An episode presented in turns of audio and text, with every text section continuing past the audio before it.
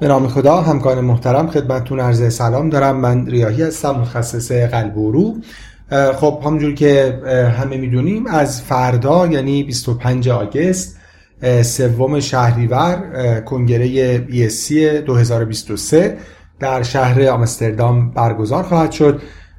این دومین سالی هست بعد از پندمی کووید که دوباره کنگره ESC به صورت حضوری برگزار خواهد شد و خب البته از پارسال این اتفاق جدید هم افتاد که همزمان کنگره به صورت virtual هم قابل دسترس خواهد بود. البته خیلی از session های کنگره و نه همش یعنی session های مهمش hotline session ها جلسات مربوط به guideline ها و great debate ها اینها session های مهمی هست که به صورت virtual هم برگزار خواهد شد. خب می‌دونیم که آمستردام شهری است که قرار بود در سال 2020 میزبان کنگره ESC باشه که خب به خاطر پندمی کووید عملا همه ایونت های علمی تعطیل شدن از جمله کنگره ESC و حالا امسال در سال 2023 دوباره میزبان این بزرگترین رویداد قلبی در دنیا خواهد بود. خب در این چهار روز کنگره حدود 800 session وجود خواهد داشت. 3500 abstract present خواهد شد از حدود 86 کشور دنیا. از چهار guideline مهم رونمایی خواهد شد. guideline مربوط به اندوکاردیت بیماری های cardiovascular در دیابت و همینجور guideline cardiomyopathy ها و guideline acute coronary syndrome.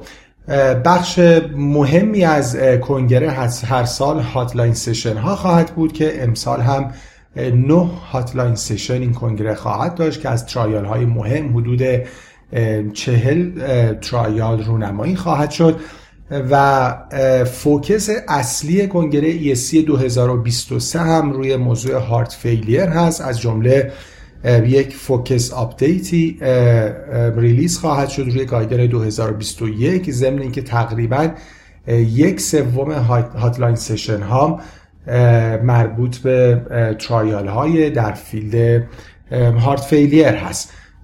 خب ما هم سعی می‌کنیم امسال مثل سالهای گذشته البته با یک تیم بزرگتر امسال بتونیم بخشی از کنگره ESC رو کاور کنیم و خدمتتون نکات مهم و trial های مهم مربوط به اون رو تقدیم بکنیم امسال از تهران که امیدواریم این تلاش گروهی نهایتا به update شدن همکار محترم و نهایتا به practice بهتر کمک بکنه.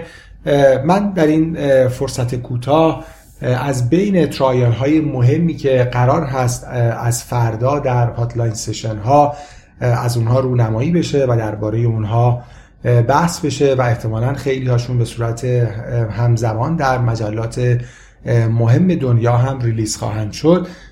پنج تا ترایال رو خدمتتون نکاتش رو خواهم گفت یعنی موضوعش رو خواهم گفت که در حقیقت طراحیشون چی خواهد بود.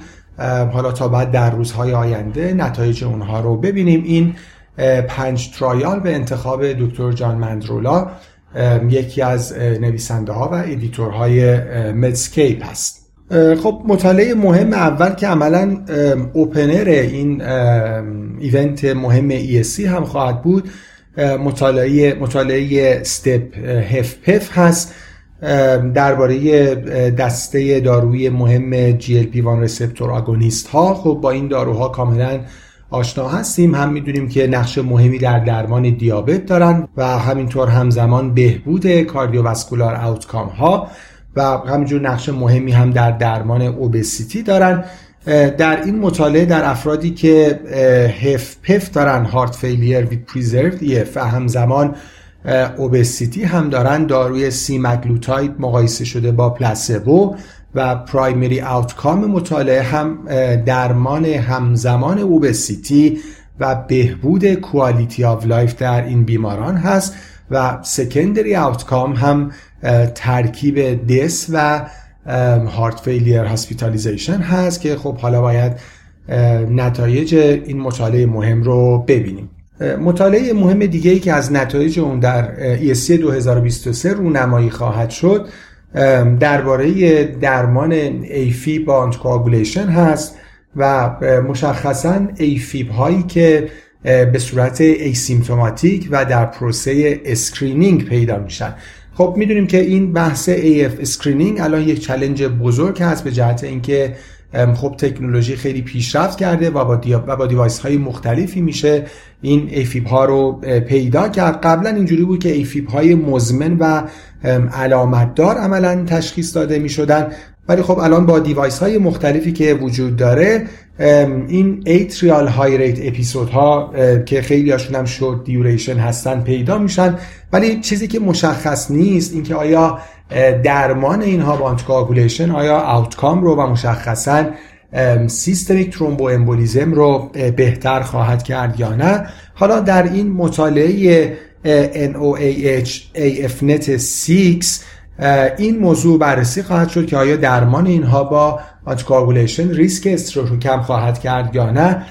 دو هزار بیمار وارد مطالعه شدن در گروهی edoxaban بهشون داده شده و گروهی هم آسپرین دریافت کردن primary outcome مطالعه ترکیب stroke systemic embolism و cardiovascular death بوده که خب حالا باید نتایج مطالعه دیده بشه. گرچه که قبلا در خبرها اعلام شده که این مطالعه به خاطر futile بودن به صورت early stop شده و البته می‌دونیم که خب ما یک مطالعه خیلی بزرگ دیگه هم در این field داریم به اسم مطالعه اترزیا که باید منتظر نتایج اون هم بود. مطالعه مهم سوم باز هم به انتخاب آقای دکتر مندرولا یکی از نویسنده های Medscape مطالعه BUDAPEST CRT هست درباره upgrade کردن پیس میکر استاندارد به CRT در بیماران مبتلا به heart failure که خب می‌دونیم موضوعیه که مطالعات زیادی درباره اون وجود نداره. مشخصا بیمارانی که پیس میکر معمولی داشتن یا ICD داشتن و درصد زیادی V pacing داشتن و همزمان هم heart failure علامت دار با LVEF 35 درصد گروهیشون device شون upgrade شد به CRT ICD و گروهی هم ICD استاندارد حالا یا داشتن یا upgrade شد به ICD استاندارد و primary outcome مطالعه هم ترکیبی از اولین event نارسایی قلب all-cause mortality و یک outcome echocardiographic بود یعنی اینکه کاهش در LV end systolic volume کمتر از 15 درصد باشه که حالا باید منتظر نتایج این مطالعه هم باشیم. ما قبلا مطالعه مدید CRT رو داشتیم که اون مطالعه اینجوری بود که اگر قرار بود برای بیمار ICD گذاشته بشه اونجا دیده شد که اگه کسی QRS